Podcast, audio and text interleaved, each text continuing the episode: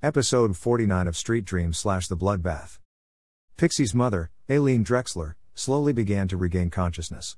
Her boyfriend, Stan Kowalski, had struck her with so many blows from a nearby 2x4 that Aileen had passed out from the pain.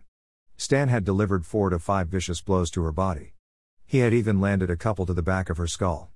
Mrs. Drexler slowly opened her eyes and felt trickles of blood flowing from the back of her head. She placed her left hand on the back side of her head and quickly turned her head to where she could see it and saw that it was covered in bright red. Aileen felt dizzy and she was now viewing the world in double vision. She turned her head toward the wall and felt nauseous as she could see clumps of gray matter streaked with blood splattered across it. When she slowly turned around, she felt a surge of pain radiating through her whole body. She couldn't move her neck around any further, but caught a glimpse of her boyfriend, Stan Kowalski.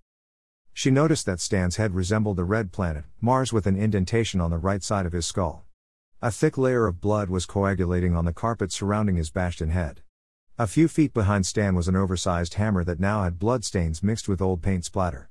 Using her first responder training, Aileen Drexler bent down and placed her ear close to her boyfriend's head to check if he was breathing.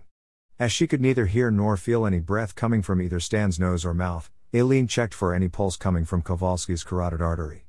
Being satisfied that she was not getting any sign of a pulse from her boyfriend, Aileen went to the living room to get her cell phone and called emergency services.